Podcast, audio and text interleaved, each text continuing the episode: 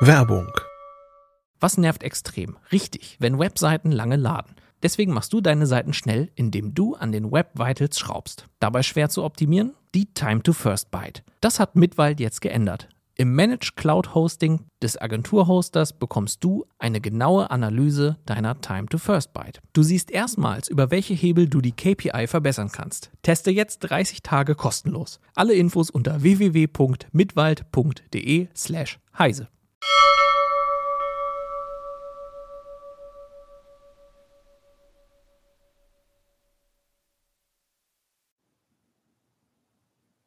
Die Heise Show hat heute wieder einen Sponsor und zwar Blinkist. Blinkist ist eine App, die äh, Zusammenfassung von Büchern ähm, entweder zum Hören oder zum Lesen anbietet. Da kann man sich dann in Sachbücher ähm, die, die wichtigsten Informationen aus Sachbüchern in ähm, äh, viel kürzerer Zeit äh, anhören oder durchlesen. Da gibt's ganz viele verschiedene ähm, ähm Bücher. Inzwischen sind das über 4000 und für unsere Zuschauer gibt's auch ein ähm, Sonderangebot, aber dazu mehr nach der Sendung. Jetzt kommt erstmal die Heise Show. Auch wenn in diesem Jahr schon drei neue Raumfahrzeuge am Mars angekommen sind, sorgt vor allem der NASA-Rover Perseverance für Aufsehen. Mit einem beeindruckenden Video der Landung und vielen Fotos weckt er einmal mehr die Faszination für den roten Planeten. Doch die Aufnahmen sind mehr als nur Öffentlichkeitsarbeit für die Raumfahrtagentur. Für Forscher sind sie ähnlich wertvoll wie die Messdaten der Instrumente wie sie auf der Erde ausgewertet werden, was sie verraten und wie sie zu neuer Forschung auch auf der Erde führen. Darüber und über viele weitere Fragen auch der Zuschauer sprechen Christina Bär und Martin Holland von Heise Online live aus dem Homeoffice mit dem DLR Planetenforscher Ernst Hauber in einer neuen Folge der Heise Show. Touchdown confirmed. Perseverance safely on the surface of Mars, ready to begin seeking the sands of past life.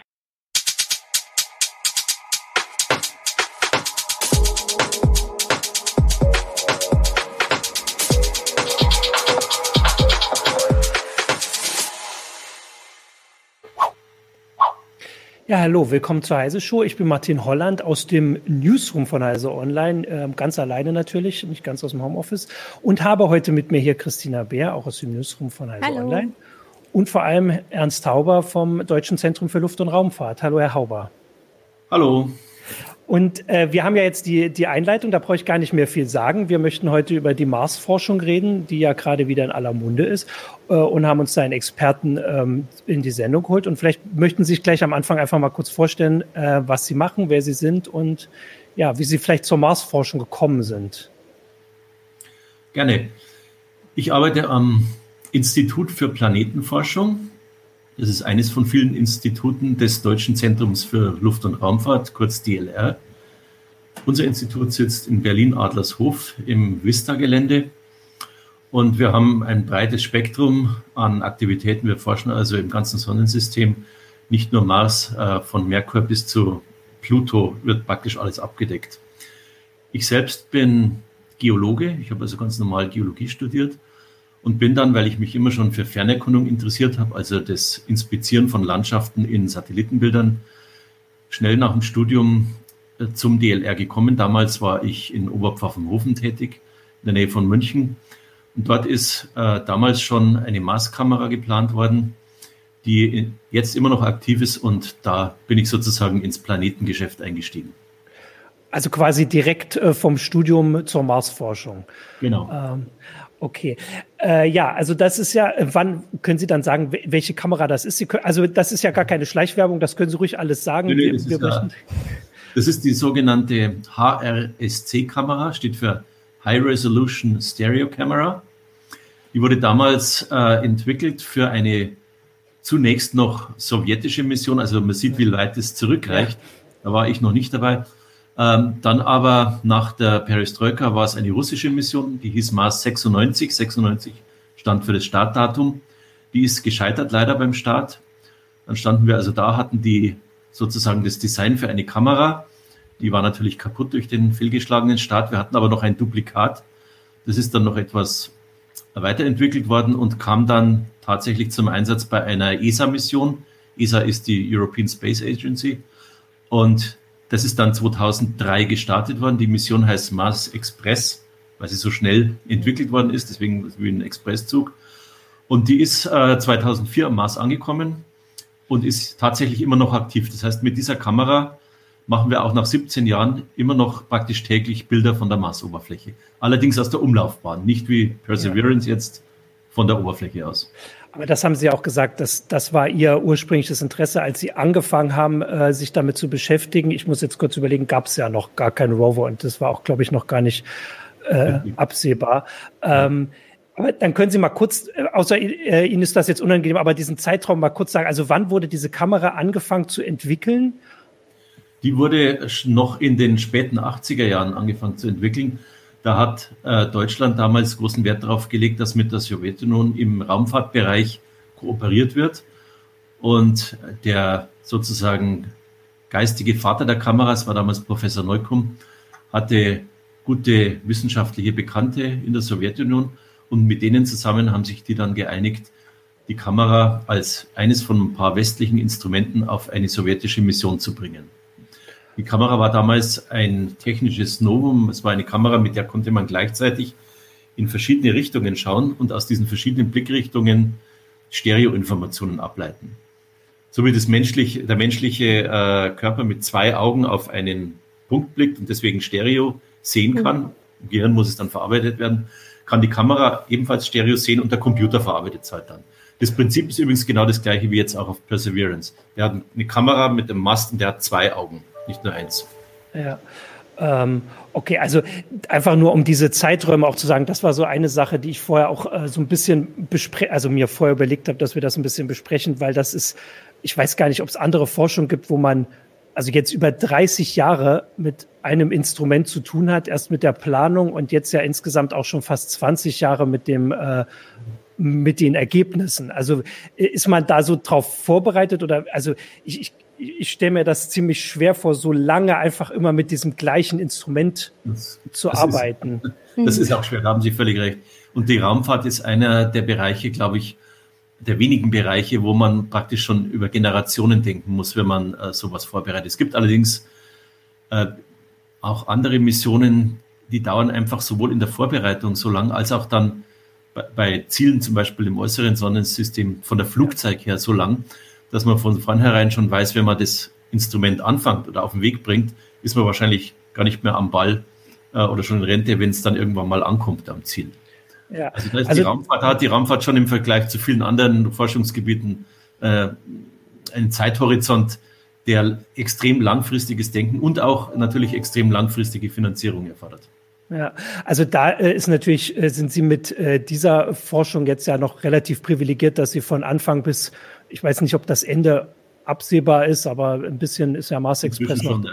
ähm, also da sind sie die ganze Zeit dabei. Aber in der Zwischenzeit hat sich ja auch jede Menge getan jetzt. Also vor allem bei der Marsforschung. Sie haben ja gesagt, es gibt da noch, äh, also klar, andere Planeten werden auch erforscht, aber irgendwie ist vor allem seit also ich habe, ich würde jetzt sagen, so seit 20 Jahren der Mars so der absolute Fokus. Äh, wie haben Sie das denn erlebt? Also ich meine, das ist jetzt ganz was anderes, dass jetzt äh, da Perseverance äh, gelandet ist und sich sogar gefilmt hat, dass man jetzt irgendwie Aufnahmen in, im Megapixel-Bereich sieht. Ähm, ist das für Sie genauso beeindruckend wie für, für uns als äh, äußere Beobachter oder ist das, also weil Sie das ja schon länger erwarten konnten, gar nicht so was Besonderes? Es ist schon was Besonderes, denn als, gerade als Geologe denkt man sehr visuell. Und wenn man dann äh, so äh, extrem hochauflösende Bilder sieht, die von der Marsoberfläche sind, dann ist es fast schon so, als wenn man im Gelände steht und die Kernkompetenz eines Geologen ist ja eigentlich, dass er rausgeht mit dem Hammer in der Hand und irgendwelche Steine anklopft. Das geht jetzt auf dem Mars natürlich noch nicht, aber dann ist wenigstens ein guter Ersatz oder eine gute Annäherung, dass man extrem gutes Bildmaterial zur Verfügung hat. Und dann natürlich auch noch ein Rover mit einem robotischen Arm, der da was machen kann. Also das ist schon immer wieder beeindruckend. Und auch wenn natürlich das nicht der erste Rover ist, hat er Instrumente an Bord. Und auch äh, wenn Kameras früher schon geflogen sind, ist diese Kamera wieder natürlich eine Weiterentwicklung. Und äh, sie hat zum Beispiel als erste jetzt ein Zoom-Objektiv, man kann also so richtig äh, in die Details gehen. Das ist schon äh, ziemlich fantastisch, muss man sagen. Auch die ganzen Bilder, die während des Abstiegs gemacht worden sind, das gab es, glaube ich, in, der, in, in Heise auch schon, ist alles veröffentlicht. Ja. Das war ein, äh, eine Premiere, das gab es so noch mhm. nicht. Ja. Hier kommt jetzt eine Frage, die wurde gerade auch schon eingeblendet von Stefan Bauer über YouTube. Sind diese Bilder, die wir jetzt vom Mars bekommen haben, farbkorrigiert? Äh, das ist eine sehr gute Frage. Was man jetzt gerade auf dem Bildschirm sieht, ich weiß nicht, das dürften jetzt die Zuschauer. Das ist ein Messcam, genau, die sehen das auch, ja. Sind, äh, Bilder von der Messcam. Ähm, die sind, äh, soweit ich weiß, noch nicht groß farbkorrigiert. Man sieht, dass da regelmäßig auch äh, ein, das Sonnenlicht durchscheint. Ähm, da wird sicher noch dran gearbeitet, um die besser zu, wir sagen, kalibrieren, dass man also dann einen Eindruck kriegt, wie, der, wie das menschliche Auge die Umgebung dort auf dem Mars sehen würde. Aber äh, auf der Erfahrung von früheren Rovern basierend würde ich sagen, das, was man jetzt sieht, ist schon sehr nah dran an dem, wie der hm. Mars ausschaut. Ja. Worauf man vielleicht nochmal aufmerksam machen muss, Sie haben selbst auch darauf hingewiesen, eigentlich äh, schauen Sie sich ähm, als Geologe direkt das Gestein zum Beispiel an, gehen dahin, klopfen drauf. Und jetzt mussten Sie ja lernen über die letzten Jahrzehnte auch, äh, Analysen über Fotos wahrzunehmen. Und das üben Sie ja auf der Erde. Ja. Können Sie uns da ein bisschen erzählen, wie man das ähm, so als Ferngeologe macht, mit Aufnahmen, die vorliegen? Also wir machen äh, zweierlei. Wir gehen tatsächlich ins Gelände, suchen uns dabei natürlich Gegenden aus, die in der einen oder anderen Hinsicht Mars-ähnlich sein. Eine Voraussetzung ist schon mal, dass dort keine Vegetation ist. Äh, man geht also meistens in Wüsten, die können sowohl heiß sein, die Atacama in Chile ist da sehr beliebt. Äh, ich persönlich gehe ja in die kalten Wüsten, nach Spitzbergen oder in die Antarktis, die sowohl vom Aussehen her, also von der Temperatur wenigstens näher am Mars dran sind. Und da nehmen wir auch zum Teil Instrumente mit, die so sind wie die, die wir zum Mars fliegen. Also Kameras, Stereokameras und werten diese Bilder dann aus. Wir erstellen also zum Beispiel dreidimensionale Höhenmodelle von der Oberfläche, von der Antarktis und werten die aus, wobei wir dort ja wissen, wie es wirklich ist. Also wir waren ja dort und haben vor Ort nachgeschaut. Und diese Analogforschung, weil wir zu Analog-Gegenden gehen, hilft uns sehr und ist eigentlich schon immer in der Planetenforschung ganz essentiell. Wir müssen von der Erde lernen, wie man solche Sachen auswertet, damit wir dieses Wissen dann auf dem Mars anwenden können. Ja. Ähm, was ich da sehr spannend finde, ist, dass also für uns jetzt als ähm, Berichterstatter, aber auch einfach die, die Interessierten, unsere Leser und Leserinnen, sind diese Bilder einfach beeindruckend. Die, die sehen schön aus, teilweise ein bisschen fremdartig, manchmal auch überraschend nicht fremdartig, wie Sie ja gerade sagen, wer schon mal in der Wüste war, der fühlt sich daran erinnert. Äh, dann gibt's natürlich diese 3D, diese Stereoaufnahmen, die immer mal zusammengesetzt werden von der NASA, die dann auch veröffentlicht werden, die man sich mit den speziellen Brillen angucken kann. Und ganz oft wirkt es halt so, als wäre das nur ja, so PR, was natürlich jetzt erstmal nicht schlecht ist, weil natürlich die NASA, die ESA müssen alle auch Werbung für ihre Arbeit machen, damit sie Geld wiederkriegen. Das ist ja öffentliches Geld viel. Ähm, was Sie jetzt aber beschreiben, ist ja, dass das, also dass auch schon diese Bilder wissenschaftlich sehr wertvoll sind. Also dass allein äh, diese Sachen jetzt nicht nur gemacht sind, damit wir uns einen schönen Bildschirmhintergrund machen können oder mal irgendwas Schönes angucken können. Das finde ich sehr spannend. Und da wollte ich jetzt erstmal fragen, ob also ähm, ob ob Sie, ob allein, die, ob Sie die gleichen Bilder dann angucken, die wir jetzt auch angucken. Also das sind ja jetzt hier in dem Fall nicht komprimierte PNGs in dem Fall oder sowas. Ähm, oder ob Sie dann doch noch irgendwie andere Sachen ähm, bekommen vorliegen und auswählen, haben, ne? genau, vorliegen haben, die wir jetzt vielleicht nicht brauchen für unsere Arbeit. Die, die Antwort ist äh, ja und nein. Also es sind die ja. gleichen Bilder. Es gibt, ja. es gibt keine Geheimbilder oder ja. es gibt kein Depot irgendwo, ähm, das nur den Forscher zugänglich ist. Das hat sich stark geändert in letzter Zeit. Im Augenblick, wenn man auf die Homepage von dem Rover geht, äh, gibt es da oben ein äh, Menü, das heißt Multimedia und da kann man dann nach Raw, Ima Raw Images suchen, also die Rohbilder und die stehen tatsächlich jedem, ich glaube, einen Tag nachher zur Verfügung. Ja. Und zwar in voller Auflösung. Genau. So, die andere Frage war, ob wir aber Produkte zur Verfügung haben, die andere nicht haben. Ja, weil wir begnügen uns nicht damit, diese Bilder einzeln anzuschauen. Wir machen äh, Mosaike drauf, das ist noch die einfachste Übung. Wir leiten auch die dreidimensionale Information ab und wir versuchen natürlich auch die Farbinformation äh, dahingehend zu nutzen, dass sie uns etwas über die Zusammensetzung der Oberfläche aussieht. Denn verschiedene Materialien haben unterschiedliche Farben und wenn wir das quantitativ auswerten, also dann tatsächlich die Reflektanz aus den Bildern ableiten, können wir schon was über die Zusammensetzung sagen. Das sind dann natürlich nicht die PNGs, das ist ja nur ein, ein Format, das man passenderweise dazu verwendet, die Öffentlichkeit damit zu versorgen, sondern äh, die haben dann noch andere äh, sogenannte Metadaten, äh, drin. Also man weiß dann genau äh, technische Details äh, der Bilder. Auch diese Metadaten sind aber in öffentlich zugänglichen Archiven abzurufen. Mhm. Aber natürlich haben die Wissenschaftsteams einen gewissen Vorteil, dass sie sich schon jahrelang mit der Kamera befasst haben. Sie haben also schon Software, die natürlich maßgeschneidert für die Verarbeitung und Prozessierung dieser Bilder sind. Und dann mit diesen, Proze mit diesen Produkten machen wir tatsächlich auch Wissenschaft. Also als Geologe hat man den Vorteil PR. Das PR-Produkt ist praktisch auch das Wissenschaftsprodukt. Ja. Es ist bei anderen Forschungsarten wesentlich schwieriger, die Produkte zu verkaufen. Wenn man zum Beispiel ein Spektrum von einem, was weiß ich, Massenspektrometer hat, dann ist da irgendeine gezackte Linie und man muss erst mühsam erklären, was man dann drauf sieht. Der Geologe hat es einfach, er zeigt ein Bild, kann schauen, da, schaut mal, so schaut es aus. Das kennt ihr doch, aber es ist genau unser Arbeitsmaterial. Ja. In Kombination mit den anderen Daten natürlich. Ich würde da direkt, direkt also jetzt höre ich mich irgendwo selber. Ähm, Okay, so, ich, ich, sonst übernehme ich mal eben, pass auf. Ja, dann übernehme äh, mal ich, Bei mir ist kein Halt drin.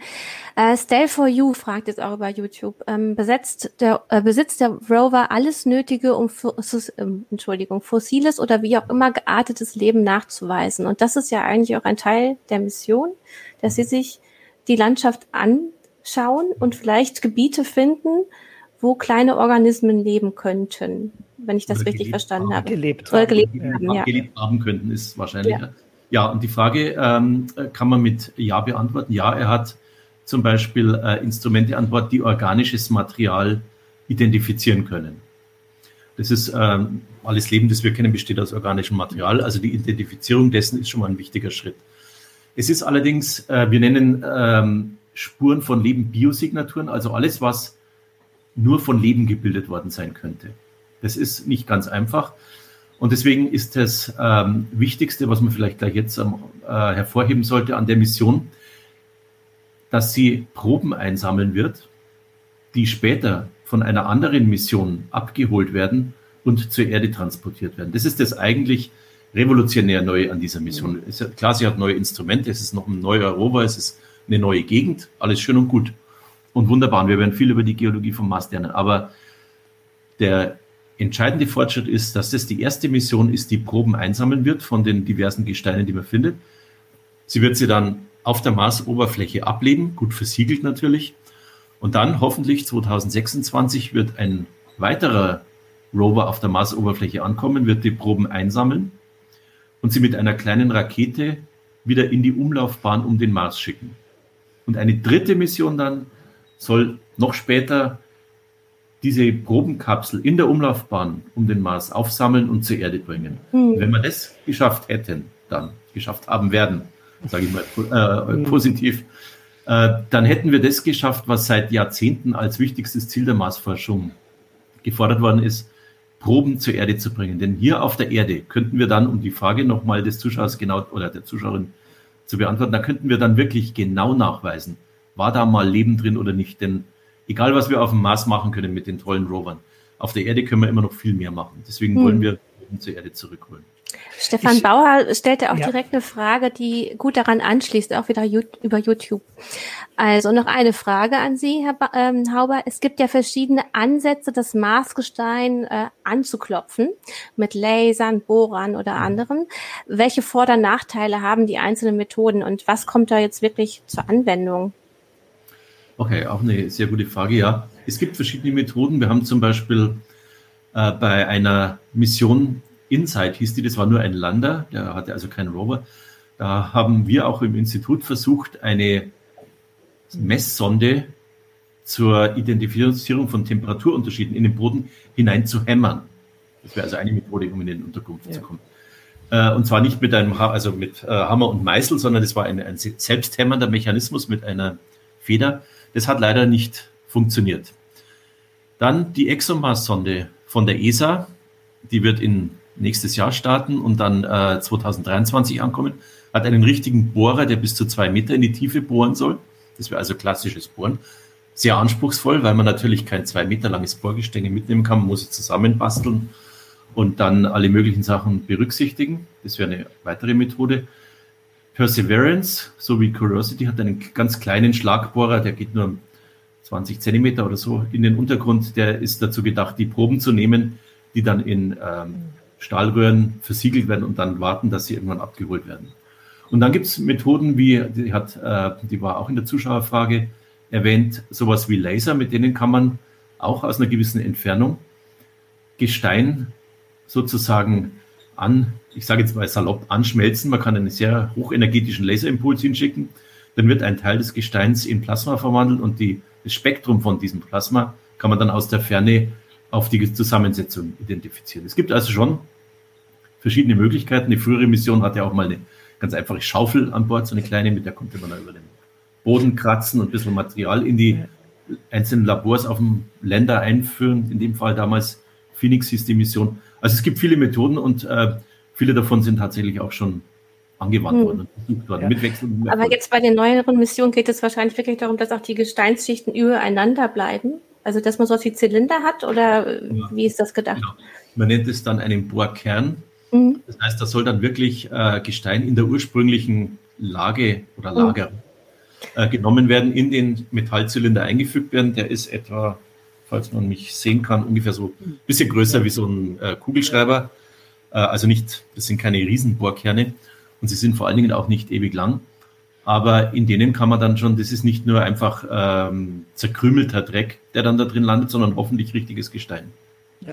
Man, man, kann das ja auch ein bisschen sagen, dass es äh, teilweise darauf ankommt, wie man die Sachen dann analysiert. Also wenn das mit dem Laser passiert, wird, glaube ich, danach einfach eine Kamera auch draufgeschaltet, die einfach auch spektroskopisch das untersucht, was da rauskommt, während andere Sachen, die halt ähm, rausgeholt werden in die Instrumente auf den, äh, auf den jeweiligen Rovern oder Sonden halt gebracht werden müssen, weil genau. da muss man ja nachgucken. Und dann nochmal das andere, was Sie ja gerade gesagt haben, was jetzt die große spannende Geschichte der nächsten ja, zehn Jahre ist, dass man dann halt die zurückbringt. Also was ja wieder was komplett anderes ist, um das halt hier zu untersuchen. Also das ist genau. einfach die, die Unterschiede. Ich hatte vorhin noch eine, eine Sache, die ich überlegt habe. Wir haben, ähm, bevor wir weiter auch auf Fragen eingehen, Michael hat ja auch diese Bilder jetzt schon mal äh, gezeigt. Vielleicht mhm. können Sie uns einfach mal, wenn, wenn Michael da noch mal kurz draufschaltet, einfach mal sagen, was Sie gesehen haben, als jetzt die ersten Bilder von Perseverance kamen, der ja dann wieder an einer Gegend steht, wo noch kein Rover stand was, was Sie da gesehen haben, wo Sie gesagt haben, ach, das ist ja spannend, weil es gab von der NASA so ein Bild, da haben die halt so einen Stein reingeführt, der irgendwie so ganz äh, besonders geformt war. Vielleicht kannst du dieses Panorama machen, das ist noch ein bisschen besser aufgelöst, ähm, Michael. Ja, natürlich hat man als Geologe auch den Vorteil, dass man ein Bild, einfach wenn es so praktisch yeah. unbearbeitet veröffentlicht wird, auch da kann man schon was erkennen. Mhm. Und insbesondere ja. unmittelbar nach der Landung, die ersten Bilder, die kamen, waren nicht von dieser Mastkamera, sondern von einer sogenannten Hascam. Das ist eine Hazard-Kamera, die soll äh, Hindernisse entdecken. Oder auch Navcams, Navig mhm. Navigationskameras. Die haben gezeigt, dass viele der Steine extrem porös waren. Da waren große Löcher drin. Mhm. Und ähm, da hat man sich natürlich sofort gefragt, was ist das jetzt? Ist das ähm, noch vulkanisches Material, das mir schon oft auf dem Stein, hier zum Beispiel jetzt gerade im, im Hintergrund, ich unterbreche mich selber, sieht man in der Mitte da, jetzt ist er schon wieder an der Seite links, und man sieht so drei schöne dreieckige Gesteine äh, mit glatten Flanken. Das weist darauf hin, dass da Wind über lange Zeit wie mit so einem Sandstrahlgebläse mhm. die Gesteine erodiert hat. Windkanter heißt sowas auf Deutsch, findet man auch in Wüsten auf der Erde äh, sehr typisch. Also das wäre schon mal ein Beweis dafür, dass Wind hier eine große Rolle bei der Erosion gespielt hat. Und dann wissen wir, dass wir hier in der Nähe, genau hier ist jetzt, jetzt äh, war gerade schön eins in der Mitte, dann wissen wir, dass wir hier in der Nähe eines alten Flussdeltas gelandet sind. Wir würden also Sedimente erwarten, nicht nur mhm. vulkanische Gesteine. Ich würde mal sagen, so bis jetzt habe ich noch keine eindeutigen Hinweise auf Sedimente gesehen, aber es kann durchaus sein, dass was wir jetzt zum Beispiel sehen, ganz vorne rechts, ähm, diese hellen Gesteine, die hier unten liegen, äh, jetzt, ja, wo, die, wo der mhm. Cursor mit, dem, äh, mit der Lupe hinzeigt, dass sowas vielleicht ähm, tatsächlich sedimentäre Gesteine sind, also Ablagerungen in einem ehemaligen Paleosee. Also Paleosee heißt alter See, der in dem Krater existiert hat, in dem äh, Perseverance gelandet ist. Also für mich klingt das so wie, äh, jetzt sind sie ja bei der NASA dabei zu überlegen und zu entscheiden, wo sie den Rover hinschicken, mhm. genau, und wo lang. Also für mich klingt das so, dass äh, wenn Sie die Experten, wie Sie einer sind, fragen würden, würden die bei jedem Bild sagen, ja, dahin, in die Richtung, dahin, das können wir anbohren, das, das wollen wir gucken, dass mhm. das wahrscheinlich gar nicht so einfach ist. Muss man, wie muss man sich das vorstellen? Wird das demokratisch entschieden oder bekommen dann die Experten ihre, also wird dann gesagt, wie wertvoll das ist, was sie haben, oder wird vorher festgelegt, wer quasi das letzte Wort hat? Ähm, es wird im sogenannten Wissenschaftsteam entschieden. Das besteht aus den verschiedenen Repräsentanten der einzelnen Instrumente. Und dann gibt es natürlich von der NASA her noch äh, jemand, der im Zweifelsfall dann das Sagen hat. Das ist der sogenannte Projektwissenschaftler. Und dann gibt es natürlich auch noch äh, das Projektmanagement, Projektleiter, ähm, die auch von der technischen Seite her noch was zu sagen. Also im Endeffekt äh, entscheiden immer Ingenieure darüber, ob etwas auch sicher ist. Die Wissenschaftler wollen immer alles Mögliche, klar, ja. fahren in die coolsten Stellen und, und ja. äh, die steilsten Abhänge. Aber das macht natürlich nur Sinn, wenn der Rover das auch äh, schafft, technisch. Und darüber achten die Ingenieure. Da gibt es ganze Teams am JPL, die das ständig beobachten.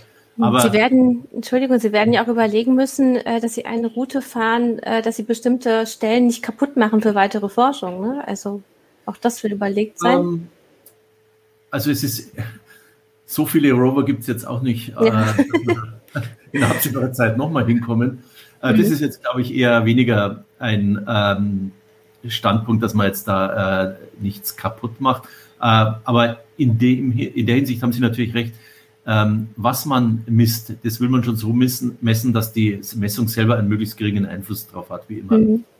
Ähm, die die ähm, Entscheidungen fallen dann im Endeffekt ähm, mehr, ich würde mal sagen, mehr oder weniger demokratisch. Wenn es zu keiner Einigung kommt, dann entscheidet natürlich jemand. Das ist äh, halt wie immer so. Das ist dann der Project Scientist, solange er das Okay der Ingenieure von technischer Seite auf hat. In der Karte jetzt die, die ganze Zeit. Ja, genau. War, Zeig nochmal die Karte, Michael, da wollte ich auch Fragen stellen. Ja. Da war, also ähm, der, der Rover ist, ist jetzt im Augenblick ähm, in Rechts der, über der Mitte der ist ja jetzt nicht hier, wo man, äh, jetzt wo man gerade reinzoomt, sondern genau, Mars 2020, ganz rechts genau, da. Ja. Mhm. Es ist also eine Gegend, wo man, äh, man sieht noch nie war. Man hat zwar tatsächlich mal überlegt, ob man mit dieser Mission dahin zurückgeht, wo man schon mal war, nämlich äh, die letzte Mission, äh, die vorletzte äh, Spirit hieß die, die war in einem Krater, der, der ähm, hieß Gusev, das war gerade ganz rechts, genau hier. Genau. Ähm, da hat man sehr interessante Sachen gefunden und es gab natürlich die Überlegung, ja, wenn man da schon wissen, dass da ganz tolles Zeugs ist, warum nicht da nochmal äh, zurückfliegen und dort die Proben nehmen? Ich habe die Idee gar nicht so dumm gefunden, aber viele andere haben gesagt, na, da waren wir schon, äh, da wollen wir jetzt nicht nochmal hin. Also das heißt, es ist eine andere Landestelle geworden. Und äh, wie die Route dann im Einzelnen aussieht dort, das äh, stellt sich natürlich erst heraus, äh, wenn man sich ein bisschen umgeschaut hat. Jetzt hat man das erst, den ersten 360 Grad Rumblick, man hat sogar schon zweimal 360 mhm. Grad äh, geschaut mit verschiedenen Zoom-Einstellungen. Man hat also verschiedene Schärfestufen, äh, je nach Vor- und Hintergrund, Vordergrund und Hintergrund.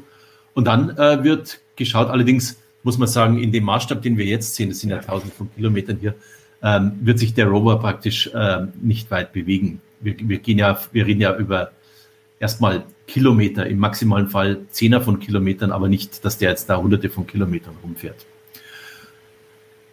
Also die Route kennen wir jetzt noch nicht. Man weiß auf jeden Fall, man will den Kraterboden, auf dem man jetzt gelandet ist, möglichst gut erkunden. Man will die Diversität von Materialien, die es dort gibt, äh, möglichst gut äh, charakterisieren. Aber dann will man natürlich zu dem Delta hin. Denn in dem Delta ist die Chance am größten, dass es möglicherweise solche Biosignaturen gibt, also Spuren von ehemaligem Leben. Wenn man das dann gemacht hat, dann sieht man weiter. Also da gibt es noch keinen äh, Masterplan, der jetzt sozusagen die nächsten zehn Kilometer hat. Das kann man natürlich immer erst nach Belandung entscheiden. Ja. Ich äh, sag mal, würde mal an Michael, der ja hier das so schön alles äh, rumzoomt, weitergeben. Ich, die NASA ist ja tatsächlich da, also ich muss was sagen, vorbildlich. Äh, es gibt eine Seite, ich muss aber selbst gucken, ähm, die heißt Mars Track. Ähm, ich gucke gerade mal und ich schicke mal ähm, Michael im Hintergrund den äh, den Link dafür, weil da kann man tatsächlich so nah reinzoomt, dass man, wenn die Fotos aktuell wären, was sie in dem Fall nicht sind, äh, den Rover sogar sehen würde. Aber da sieht man sehr schön das Gebiet. Ich gucke, dass ich Ihnen das im Hintergrund schicke. Währenddessen würde ich sagen, können wir aber natürlich weiter auf Fragen eingehen, falls Christina ja, es wurde teilweise von Zuschauerinnen und Zuschauern darauf eingegangen, dass man den ähm, Mars Rover oder andere Rover überhaupt nicht ähm, direkt ja steuern kann, also dass man einen Befehl gibt und das passiert sofort, sondern es gibt ja eine Signallaufzeit. Ja. Ähm, also müssen Sie sich ähm, die Programme oder was Sie machen möchten immer gut überlegen, programmieren und dann läuft das Ding erstmal. Wie, wie lange dauert das ungefähr, der Signallauf?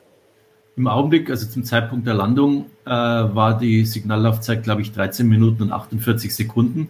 Und die ändert sich natürlich ähm, je nach Stellung von Mars zur Erde. Mhm. Die kann also, äh, die wird jetzt dann äh, immer länger und irgendwann wird Mars hinter der Sonne verschwinden, dann gibt es gar keine Signale mehr für eine kurze Zeit. Dann muss der Rover Pause machen. Also das, das ist, ja. Entschuldigung, das kann man nochmal für die erwähnen, die sich nicht so viel mit dem Mars beschäftigt haben. Diese Mars-Missionen starten immer dann, damit sie so zum Mars kommen, dass die kürzeste Strecke genommen werden kann. Und das ist, passiert immer nur alle paar Jahre.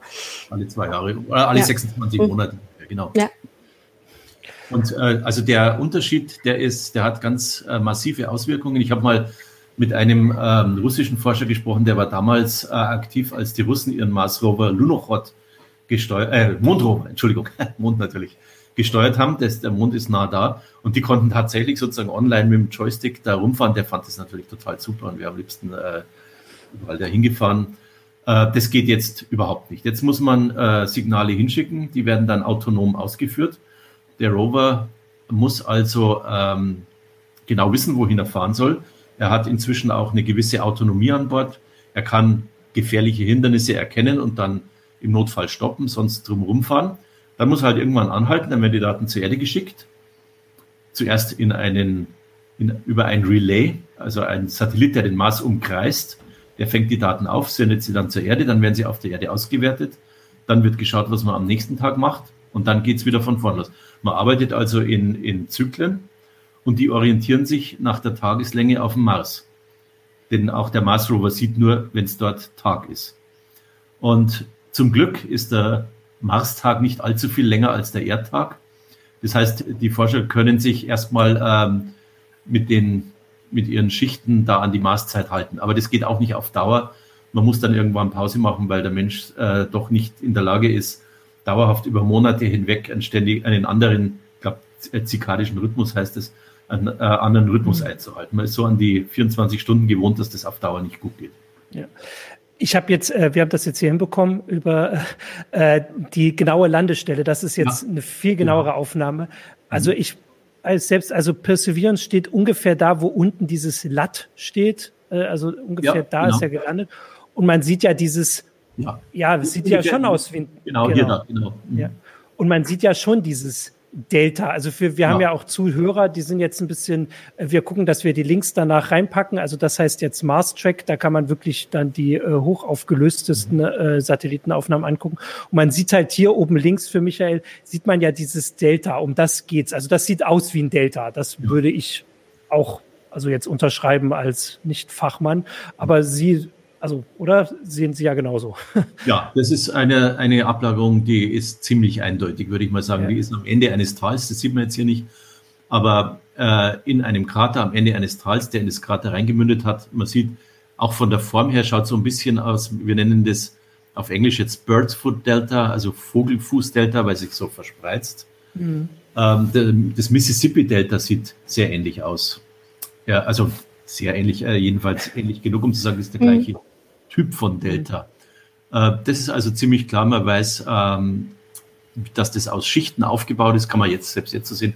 Man sieht einzelne ähm, Kanäle, die da ähm, in dem Delta jeweils in die andere Richtung geflossen sind. Im Endeffekt äh, verteilt sich das radial von dem Punkt, wo das Tal in den Krater einmündet. Und das ist also eine wunderbare sedimentäre Ablagerung. Da will man hin, denn man hofft erstens, dass da ja viel Zeug in den Krater reingespült worden ist, viel verschiedenes Zeug. Diversität ist gut, wenn man da Samples zur Erde schicken will. Und man hofft auf, äh, dass das Delta vielleicht entweder selbst bewohnbar war, dass also in dem Wasser, das in dem See war, Lebewesen existiert haben könnten, oder dass vielleicht Lebensspuren von woanders über diesen Fluss in den Krater reingespült worden sind und jetzt sich im Delta abgelagert haben. Ja, und äh, man kann ja auch sagen, das ist jetzt eine Sache, die ähm, die Forscher wie Sie und äh, von der NASA und natürlich auch alle anderen auf Jahre beschäftigen wird. Also der Rover, wenn, wenn alles gut läuft, toi, toi, toi, man möchte da jetzt nichts machen, mhm. aber Curiosity ist vor neun Jahren gelandet und fährt fleißig noch rum. Mhm. Ähm, und Perseverance ist ja quasi eine Kopie, äh, ja. also außer die Instrumente. Ähm, also das ist Ihre Aufgabe für, äh, also äh, damit können Sie sich jetzt auch äh, eine ganze Weile beschäftigen. Aber wir wollen natürlich auch noch also Sie haben noch eine andere. Ja, klar, natürlich. Ich habe im in dem äh, Chat gesehen, dass ein ja. Zuschauer oder Zuschauerin gefragt hat, ob das inzwischen noch wirklich Forschung ist oder nicht eher schon PR-Show. Die Tatsache, dass wir jetzt nach Jahren immer noch bei den Curiosity-Daten forschen, mhm. äh, zeigt gut, äh, dass das keineswegs eine PR-Show ist. Es ist beides. Natürlich macht man eine PR-Show draus. Aber der Grund ist schon ein anderer. Der Grund ist nach wie vor die Wissenschaft. Und äh, der gehen wir da bei den einzelnen Missionen auch noch dann nach, wenn die PR-Aktivität schon längst abgeklungen ist. Ja. Man kann auch ja. Mitch Toss fragt auch nochmal ja. bei YouTube, ähm, ob die Bandbreite vom alten Relay äh, nicht langsam zu wenig äh, ist oder zu wenig liefert. Ähm, ist da in Planung, dass ein anderes Gerät mal in den Orbit geschickt wird? Äh, eine gute Frage. Die, die äh, Bandbreite ist immer zu gering. Wir wollen immer noch mehr Daten und noch mehr und noch mehr. Und das heißt, äh, bei allen, äh, bei den ganzen Betrieb von Raummissionen ist fast immer die Übertragungs, das Übertragungsdatenvolumen eine Art Bottleneck, eine, eine, ein Flaschenhals, mhm. wo man sich mehr wünschen würde. Wir haben allerdings zum Glück ähm, im Augenblick, ich glaube, fünf oder sechs habe ich schon selber den Überblick. Ich habe auch den Überblick. Ich wusste es auch nicht. Orbiter um den Mars. Die äh, meisten davon können als Relaisstationen fungieren. Wir haben sogar unsere ESA-Mission äh, Mars Trace Gas Orbiter dafür hergenommen, schon für um die Übertragung von den äh, Perseverance-Daten. Also ähm, es wäre zwar schön, wenn man noch mehr hat, aber das ist jetzt im Augenblick nicht die größte Sorge, dass acht. man die Daten nicht zur Erde kriegen will. Wie alt ist der jüngste von denen? Das sind acht Orbiter. Der jüngste von denen ist ähm, der chinesische Orbiter, der kurz nach Perseverance in die Umlaufbahn eingeschwenkt mhm. ist. Eine Woche davor war der Orbiter der Vereinigten Arabischen Emirate dran. Das sind also zwei. Dann haben die Amerikaner drei Orbiter, vier Orbiter im Augenblick.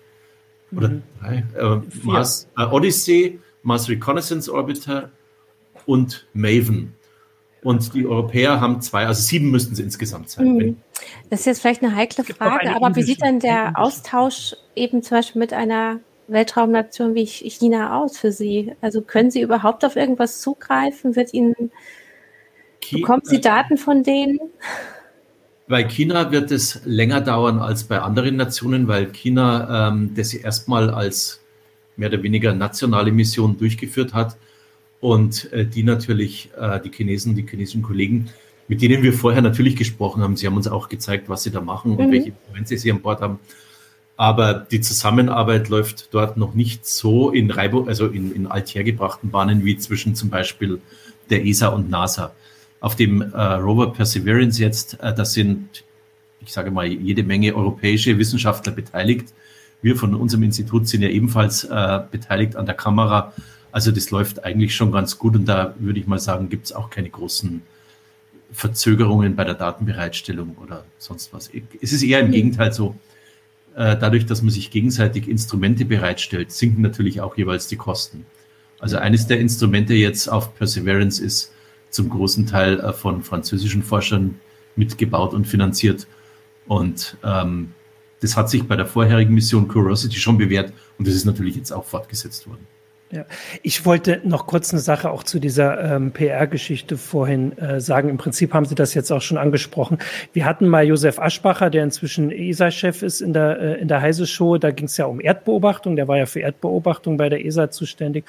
Und da haben wir halt auch gesagt, also da war vor allem die Kritik, dass es oft den Menschen nicht schnell genug geht, bis sie an Daten rankommen, dass die auch freigegeben werden, dass man da äh, also Zugriff haben kann, dass man selbst darum Sachen bauen kann und sowas.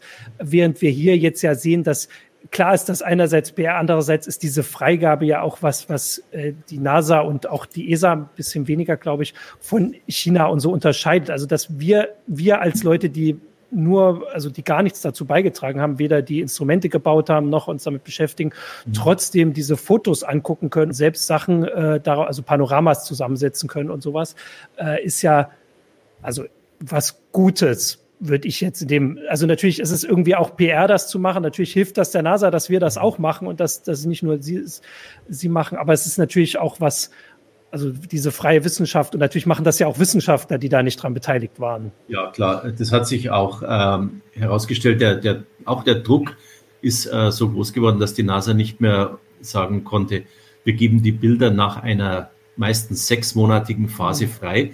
Die hatte aber auch ihren Sinn in zweierlei Hinsicht. Erstens, sind die Daten da verifiziert worden, sie sind aufbereitet worden und sie sind sauber archiviert worden, sodass man sie dann äh, nach bestimmten Merkmalen durchsuchen konnte, die Archive, und äh, dass äh, Bildfehler verifiziert worden sind und so weiter. Das war der eine Grund, warum man solche Phasen durchaus äh, für sinnvoll finden kann. Und die zweite ist natürlich, äh, an diesen Instrumenten haben Forscher zehn Jahre lang hingebaut und die haben natürlich ein, wie ich denke, auch legitimes Interesse daran, dass Sie erstmal äh, einen Artikel drüber schreiben können, bevor sich die anderen Forscher, die äh, sozusagen im, im wahrsten Sinne des Wortes keinen Cent dazu beigesteuert haben, äh, auch darauf werfen. Und deswegen ähm, ist es äh, nach wie vor so, dass manche Daten, also die Bilder werden alle freigegeben, das, das ließ sich nicht mehr vermeiden und ich finde es im Endeffekt ist es auch gut so. Man hält da nichts zurück. Manche andere Daten, die wird man aber, die brauchen einfach, die, die bringen niemand was, die kann man nicht einfach so ins Netz stellen. Da kann ja. niemand was damit anfangen die müssen erst aufbereitet werden, mit Metadaten versehen werden und archiviert werden, dass andere sie sich runterladen können. Da müssen sie halt im schlimmsten Fall mal noch ein paar Monate drauf warten. Ja. Die ESA wird es genauso machen mit ExoMars. Die Bilder werden freigegeben werden, die anderen Daten werden erstmal ähm, verifiziert und dann archiviert. Ja. Jetzt hatte Michael noch Fragen, da ging es tatsächlich explizit um die äh, Kameras. Ähm, vielleicht kann er die so einblenden. Er hat sie uns jetzt hier gebracht. Also da war ja. eine Frage, warum die, Ka ich lese es jetzt mal so vor, weil mhm. ich da nicht ganz der Experte bin. Wieso hat die NASA nicht den Rover so ausgestattet, dass dieser mit der Kamera um den Nodalpunkt sich bewegt? Verstehen Sie die Frage? Ich bin mir jetzt ähm, nicht ganz sicher. Also ähm, bin mir jetzt nicht sicher, wie ich das verstehen soll. Also der Genau. Also Michael hat gesagt, ich soll es einfach so vorlesen, aber er kommt jetzt auch nicht. Genau. Äh, Nimm mal die nächste Frage tatsächlich. Dann machen wir erstmal die nächste. Mhm. Wieso wird äh, bei einem, ah, das kann ich tatsächlich auch eher nachvollziehen, wieso wird beim Fotografieren eines Panoramas nicht dieselbe Einstellung für alle Bilder im Panorama benutzt? Kommt das wird, das, äh, also man, erstens hat man ja einen verschiedenen Sonnenstand. Ja. Man muss also die Belichtungszeit schon ein bisschen so anpassen, dass das dann ja. möglichst einheitlich ausschaut. Und dann, ähm, ansonsten wird aber mehr oder weniger die gleiche Einstellung benutzt. Also ich wüsste jetzt nicht, was man da grundsätzlich ändert. Was ich vorher gesagt habe, man hat zwei verschiedene Panoramen gemacht, beide 360 Grad. Der Rover steht nach wie vor am gleichen Punkt.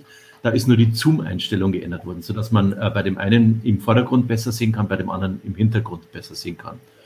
Und die Frage ja. zieht ja auch noch ab auf Focus Stacking. Das ist äh, ebenfalls eine sehr gute Frage. Ja, sowas wird durchaus gemacht.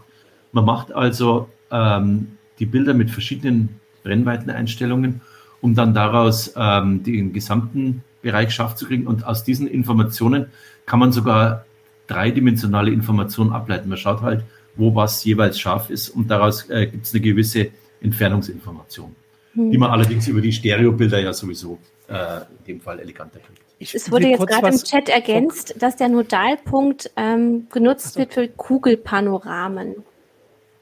So. Ja, also die, der, die Kugel brauchen wir jetzt in dem Fall nicht unbedingt. Wir haben hier zylindrische Panoramen. Das heißt, im Augenblick, glaube ich, sind die Panoramen so, äh, so projiziert, dass sie praktisch auf einer Zylinderebene um den äh, Standpunkt herum projiziert sind. Und nicht, ähm, wenn man den Himmel auch noch mit reinnehmen müsste, dann würde man sich natürlich noch was anderes überlegen müssen. Ja, man kann ja sagen, dass der Himmel jetzt äh, aktuell nicht so spannend ist und ich glaube, da gibt es sogar eine eigene Kamera für. Ich kann auch mal kurz darauf hinweisen, dieses Panorama, was ähm, Michael immer mal zeigt, das ist tatsächlich von dieser Mastcam auch direkt auf den Horizont gezoomt. Also das sind Punkte, die teilweise sehr weit weg sind. Und das habe ich selbst zusammengesetzt. Das hat noch nicht mal die NASA äh, oder zumindest hat sie es nicht veröffentlicht. Äh, das heißt, das kann man so einfach mit dem äh, handelsüblichen PC zu Hause selbst machen. Äh, und äh, das sind dann die, die Informationen. Ich kann sagen, dass die, ähm, die Einstellungen größtenteils tatsächlich gleich waren. Genau. Das, ich wollte jetzt aber auch, Sie haben nicht mehr so viel Zeit. Natürlich, die heiße Show ist ja auch, wir haben jetzt schon drei Stunden. Ja. Äh, ich wollte zumindest noch fragen, also Sie sind ja ähm, beteiligt äh, dran. Ähm, also Sie haben den, den Landepunkt mit ausgesucht für Exo, äh, nein, äh, Moment, doch ExoMars, den Länder. Mhm. Der heißt Rosalind Franklin. Der hat auch einen Namen inzwischen. Äh, vielleicht können Sie da auch noch ein bisschen was, weil das ist ja quasi vorher. Da kommen die ganzen spannenden Momente, kommen noch. Der muss erst noch starten, der muss dann landen. Äh, das sind ja die beiden Aufregermomente. Ähm, und wie ist das denn jetzt gerade so? Also ich meine, im Prinzip ist der Rover, glaube ich, fertig. Das hat jetzt vor allem wegen Corona nicht ganz geklappt, den zu starten. Wie ist denn ja. da der Stand? Und also ähm, nein, das war nicht Corona. Die, die okay. ESA hat es auch nicht versucht, auf Corona zu schieben. Okay. Sie waren einfach im Zeitplan hinterher. Ja. Aber selbst wenn sie es nicht gewesen wäre, hätte dann Corona spätestens ähm, alles gestoppt. Ja. Für den Start, der eigentlich äh, letztes Jahr ja praktisch zeitgleich mit Perseverance vorgesehen war. Denn äh, man kann ja tatsächlich nur alle zwei oder alle 26 Monate zu einem ganz mhm. bestimmten Startfenster losfliegen. Also, das, äh, da waren einige kritische Tests noch nicht fertig. Die holt man jetzt natürlich äh, nach. Man kann, man hat jetzt durch die zwei Jahre Verschiebung Zeit gewonnen, um noch ähm, erstens die Tests nachzuholen das Ding also sozusagen grundlegend nochmal auf Herz und Nieren zu prüfen. Und äh, zweitens, im Augenblick bereiten wir uns ganz intensiv auf den Betrieb der Mission vor. Das heißt, äh, die ESA in Zusammenarbeit mit der Firma in Turin, die den Betrieb dann tatsächlich managen wird, das ist ein, ein Novum, normalerweise macht die ESA das selber, ähm, bereitet sich mit den Instrumententeams, das sind also wir, vor, was machen wir denn nach der Landung, wie lassen, wie, wie sind die Abläufe, wie diskutieren wir die Pläne von Tag zu Tag, das sind die taktischen Pläne oder langfristig, das sind die strategischen Pläne. Das wird also jetzt gerade äh, zunehmend praktisch von Tag zu Tag intensiviert, dieses Training. Okay, weil das kann man ja darauf hinweisen, also dass bis die umgesetzt werden, dauert das quasi zwei Jahre. Also wir sind jetzt, äh, das letzte Startfenster hat sich gerade, also die sind jetzt angekommen, die drei Rover, die äh, oder die drei Sonden, die hingeschickt wurden beim jüngsten Startfenster, also beim nächsten, ja.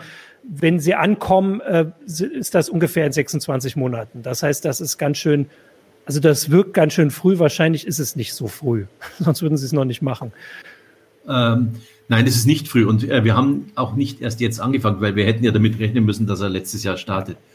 Aber äh, wir, auch wenn das natürlich unschön war, die Verschiebung, aber trotzdem können wir die Zeit jetzt, muss man sagen, ganz gut brauchen, um diese Sachen zu üben. Denn im Gegensatz zur NASA hat die ESA das noch nie gemacht. Wir hatten noch nie die Gelegenheit oder die Notwendigkeit, einen Rover auf dem Mars zu steuern. Wir hatten noch nie äh, die Notwendigkeit, in einem großen Team diese tagesaktuelle Steuerung zu machen. Ich, ich plane seit 15 Jahren die Bilder für die Kamera äh, auf dem Orbiter, also in der Umlaufbahn. Das funktioniert ganz anders. Da kann man sich äh, sozusagen genügend Vorlauf nehmen. Das funktioniert mehr nach Schema F. Es ist zwar immer noch jede Aufnahme ein Unikat, aber wir wissen genau, wie der Orbiter fliegen wird. Da ändert sich nicht viel und deswegen können wir da langfristig in sogenannten äh, Einmonatsplänen, die wir jeweils drei Monate vorher schon planen. Auch da muss man aber miteinander die Instrumente abstimmen. Auch da gibt es wöchentliche Telekons, um das Ganze hinzukriegen. Aber das unterscheidet sich schon nochmal fund fundamental von einem Rover. Und das ist Neuland für die ESA. Und deswegen ähm, sitzen wir jetzt nicht zwei Jahre rum und sagen, auch schade, dass wir nicht gestartet sind, sondern wir äh, sind praktisch auch täglich in irgendwelchen Telekons und überlegen uns, wie machen wir es denn dann konkret. Okay. Dann sieht man ähm, genau, Modell das ist Rovers mit den Solarzellen, auch ein Unterschied zu Perseverance. Wir müssen uns äh, danach richten, was der Rover in der Energieversorgung braucht, nämlich Sonnenlicht. Wir können da nicht äh, sozusagen ignorant gegenüber den äh, klimatischen Bedingungen sein. Wir müssen Sommer und Winter bedenken, obwohl wir relativ in der Nähe vom Äquator landen und schauen, ob wir auch immer genügend Energieversorgung haben für die Aktionen. Jetzt geht der Robert zum Beispiel hier runter in der Animation, äh, der, der Bohrer meine ich natürlich. Mhm. Ähm, das braucht viel Energie. Das muss also alles äh, genau geplant und vorher auch geübt werden. Haben Sie kurz zusammenfassen? Also bei Perseverance ist jetzt das äh, große Spannende vor allem diese, äh, diese Rücktransportgeschichte, die äh, noch, also weiter in der Zukunft liegt. Dieser Hubschrauber ist auch so äh, noch ein bisschen vielleicht eher dann Richtung PR, der dann jetzt ja. noch starten soll. Was, was erwarten Sie denn oder erhofft man sich denn bei, äh, bei der ESA und bei Ihnen von, von diesem Rover, also von, äh, von dem ESA-Rover? Also sie sind in der Hinsicht auch in gewisser Hinsicht komplementär, die beiden Rover. Der jetzt sammelt Proben ein, die kommen zur Erde. Wunderbar. Mhm. Und er hat äh, Instrumente an Bord, die natürlich auch dort so genau wie nie zuvor bestimmte Sachen messen können. Der ESA-Rover wird keine Proben zur Erde schicken können. Aber was er kann, ist, er kann zwei Meter in die Tiefe bohren mit einem richtigen ah, Bohrer. Mhm. Das ist ein Novum in der Marsforschung. Warum will man überhaupt zwei Meter in die Tiefe bohren? Auch der ESA-Rover will Biosignaturen finden, also Spuren von Leben. Das ist das große Thema äh, in der Marsforschung. Warum muss man da zwei Meter in die Tiefe bohren im Idealfall? Weil die kosmische Strahlung, auch die UV-Strahlung, zerstört organisches Material, wenn es an der Oberfläche ist. Man hat ausgerechnet, in zwei Meter Tiefe ist es so gut vor der kosmischen Strahlung oder vor der Hintergrundstrahlung geschützt, dass es auch geologische Zeiträume überdauern kann. Also hat man den Bohrer man bohrt hoffentlich zwei Meter tief runter, holt sich Zeug von da unten und untersucht es dann in einem sehr, sehr, sehr sensitiven Massenspektrometer, einem Gaschromatographen und Massenspektrometer im Inneren des ExoMars Rovers darauf, was dort dann in diesen Proben möglicherweise eine Biosignatur ist. Das können organische Verbindungen sein, das können möglicherweise auch nur Isotopenverhältnisse sein, die bei Metabolismus bevorzugt äh, dann entstehen. Es können andere chemische Signale sein. Das ist etwas, was äh, der Perseverance Rover jetzt nicht kann. Insofern ergänzen sie sich, würde ich sagen. Okay, jetzt kam hier gerade äh, die Frage äh, reingeblendet von Smash Twitch, äh, ob man sowas auf der Erde übt, in, in Wüsten auch jetzt, also speziell da mit dem Rover mhm. und sogar so weit, dass man auch wirklich nur auf Satellitenverbindung setzt oder wie muss man sich das vorstellen? Wie ja, äh, ist auch schon geübt worden. Ja. Das ist genau richtig. Man geht mit den Rovern in die Wüste, man macht sogenannte Feldtests oder auf Englisch Field Trials. Ähm, für ExoMars ist das schon mehrfach passiert worden. Einmal in, in Utah, das ist äh, ja wenig, zumindest eine Halbwüste, würde ich mal sagen. Mhm. Äh, einmal in der Atacama, das war der letzte Test, da war ich sogar auch ein bisschen äh, dabei. Äh, natürlich nicht in der Atacama, sondern wir haben genau das gemacht, worauf die Frage abzielt. Wir haben in, das war damals in England, wir haben die Signale über Nacht gekriegt, wir haben auch den Zeit, äh, die Zeitdifferenz eingeplant und wir haben dann versucht, mit den Informationen, die wir aus den Rover-Daten kriegen, den Rover dort sozusagen per Fernsteuerung ähm, was Sinnvolles machen zu lassen. Es gab natürlich auch Leute vor Ort in der Wüste, die den da erstmal hinbringen mussten, ist klar, ja, und überwachen mussten. Aber wir im, im in Anführungszeichen Kontrollzentrum da in der Nähe von London haben versucht, aus unserem begrenzten Wissen so viel abzuleiten, dass wir den Rover was machen lassen können. Also ja. die Frage muss klar mit Ja beantwortet werden. Ja, ja, sowas übt man in mehr oder weniger unbewohnten Gegenden auf der Erde. Der, der Witz ist nicht so sehr, dass sie unbewohnt sind, sondern dass man nicht gestört wird äh, bei dieser Aktion. Ich möchte Sie das auch noch mal gerne fragen. Wir sind schon am Anfang der Sendung darauf eingegangen, dass Sie selber Expeditionen gemacht haben in Gebiete, also nach Spitzbergen, um ähm, da einmal zu schauen, ähm, nach, also da machen Sie diese Mars-Analogie-Studien, also Sie schauen sich da die Geologie an um dann die Fotos aus, vom Mars anders äh, gut auswerten zu können. Ja. Und meine Frage ist, bleiben Sie jetzt so im Labor sitzen und gucken sich jetzt nur noch die Bilder an oder machen Sie noch mal solche Studien? Gehen Sie noch ja. mal nach Spitzbergen? Ja, wir, wir haben gestern gerade, gestern gab es ein Seminar mit der Forschungsstation in Spitzbergen. Ja, wir wollen hin. Wir haben auch schon einen Antrag erfolgreich durchgebracht für dieses Jahr im Juni Spitzbergen. Aber leider ähm, sind im Augenblick die Corona-bedingten Einreisebeschränkungen nach Norwegen ziemlich hart. Man müsste erst mal zehn Tage am norwegischen Flughafen in einem Hotel rumsitzen und wir wissen im Augenblick nicht, und Norwegen ist teuer, wir wissen im Augenblick noch nicht, ob es was das wird. Aber die, die Antwort ist natürlich ganz klar ja. Wir hören jetzt nicht einfach auf, ähm, unsere geologische Expertise zu schärfen, sage ich mal in Anführungszeichen, ähm, bloß wieder Anführungszeichen, weil der Rover gelandet ist. Wir werden auch weiter Analogforschung machen. Das ist ganz wichtig für uns. Genau, es klang nämlich gerade so, als wären Sie wirklich sehr ähm, von dieser Arbeit eingenommen. Also, dass der ganze Tag, Arbeitstag davon dadurch das durchgetaktet ist. Ja, im Augenblick sind wir davon eingenommen. Das stimmt schon. Wir haben auch wenig Zeit, aber die, die Möglichkeit, draußen zu sein in, in der Natur und was zu machen, das war der Grund, warum ich irgendwann mal Geologie studiert habe.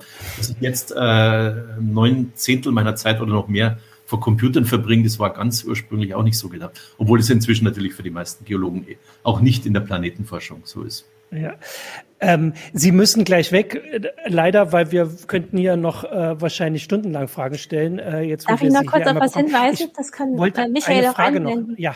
Ja, ähm, Sie haben schöne Berichte von, von diesen Mars-Analogiestudien geschrieben. Ja. Da kann man auch ein bisschen noch mal was dazu nachlesen, wie Sie nach Mikronischen gucken, wo sich eben Organismen äh, angesiedelt haben könnten. Also wenn da Leserinnen und Leser weiter ähm, ja, ähm, ich weiß nicht, ob meine E-Mail-Adresse da irgendwo eingeblendet äh, worden ist. Nee, nee, so. wir haben die, wir haben die, äh, also wir haben die Blogs, äh, ähm, mhm. wenn es Michael ja. nicht zeigt, kann man einfach nach ihnen suchen beim DLR. Ja. Ähm, da findet man das. Ich mhm. wollte tatsächlich noch zum Ab, äh, Abspannen, bevor Sie äh, gleich weg müssen, fragen, weil wir das auch von Zuschauern hatten was halten Sie denn jetzt von dem, dem Versuch, Menschen dahin zu schicken? Erwarten Sie, dass das bald klappt? Ist das eine Sache, die Sie noch erleben, die wir noch erleben, die unsere Kinder erleben oder die, die nicht sinnvoll sind? Oder ist das eine zu lange Antwort für, dafür, dass Sie jetzt weg müssen? Äh, ich habe noch sechs Minuten vor der nächsten okay. Telekom. Mal locker noch unter. Die Antwort lautet, ja, man versucht, also wir reden jetzt von Astronauten, die dort Wissenschaft machen. Ja. Von, nicht von der Besiedlung vom Mars. Ähm, die Frage, wann kommen Astronauten hin, um dort so wie bei Apollo auf dem Mars äh, Wissenschaft zu machen, lautet immer in 20 Jahren. Und äh, so lautete die Antwort auch vor 20 Jahren schon. Warum? Das ist jetzt ein, ein, ein böser Witz natürlich. Wenn man sagt 20 Jahre, muss man nicht sofort wahnsinnig viel Geld ausgeben. Es hört sich immer noch äh, genügend äh, in der Zukunft. Äh, wenn man sagen würde, zehn Jahre, oh, da müsste man sofort aber massiv loslegen. Wenn man sagt 30 Jahre, das klingt irgendwie ein bisschen langweilig, das ist dann zu weit weg und das sind keine, also 20 Jahre. Und tatsächlich im Augenblick, das letzte, was man so, im Augenblick gibt es bei der NASA keine konkreten Pläne, soweit ich weiß. Die sind erstmal damit beschäftigt, wenn überhaupt Leute zum Mond wieder zurückzubringen. Mhm. Äh, bei der, beim Mars äh, wird im Augenblick von irgendwann in den 30er Jahren gesprochen, aber das ist äh, im Augenblick so unkonkret, ich wäre froh, wenn die Proben zurückkommen vom Master. Und dann erstmal das und dann reden wir über Astronauten, die da irgendwann hinfliegen. Das wäre mein Ansatz dazu. Okay, dann drücken wir dafür die Daumen. Natürlich, äh, wie gesagt, wir haben noch viele Fragen. Vielleicht schaffen wir das ja wieder spätestens, wenn dann der ESA-Rover hoffentlich heil gelandet ist, aber vielleicht ja auch schon vorher. Ähm, vielen Dank für Ihre Zeit. Äh, wir machen dann jetzt damit Schluss, dass Sie kurz Luft holen können vor der nächsten äh, Telekom. Ja, und schön. ich sage noch was zum Sponsor ähm, und bin direkt eingeblendet. Und genau, der Sponsor ist Blinkist wieder. Äh, das ist eine App, da können, äh, kann äh, Sie als Zuschauer und Zuschauerinnen und Zuhörer und Zuhörerinnen äh, Sachbücher, äh, Zusammenfassungen sich anhören oder durchlesen. Da gibt es inzwischen über 4000. Das Ziel ist, dass man immer so in 15 Minuten den Inhalt äh, quasi äh, verstanden hat, das, die, die, die, den, den wichtigen Teil des den Inhalts, den Kern des Inhalts. Und natürlich äh, aktuell kann man jetzt ein bisschen gucken, was nach diesem Thema, äh, also zum Beispiel gibt es da auch eine Biografie über Elon Musk, den wir heute nicht erwähnt haben, der aber natürlich bei Mars immer irgendwann kommt oder überhaupt ein bisschen auch so Sachbücher darüber, wie realistisch Science Fiction ist, gibt's da. Und für unsere ähm, ähm, also Zuhörer, Zuhörerinnen gibt es unter ähm, blinkist.de slash heise show äh, die Möglichkeit, das Jahresabo Premium für 25 Prozent äh, weniger äh, Kosten zu bekommen. Und Blinkist wird geschrieben B-L-I-N-K-I-S-T. Und damit endet die Heise Show. Bis, wir können jetzt nochmal einblenden, dann sage ich nochmal Danke sehr, Herr Hauber. Vielen Dank. Danke, Christina. Äh, und wir sehen uns in der Heise Show nächste Woche wieder. Und genau, viel Spaß mit den Mars-Fotos. Tschüss. Tschüss.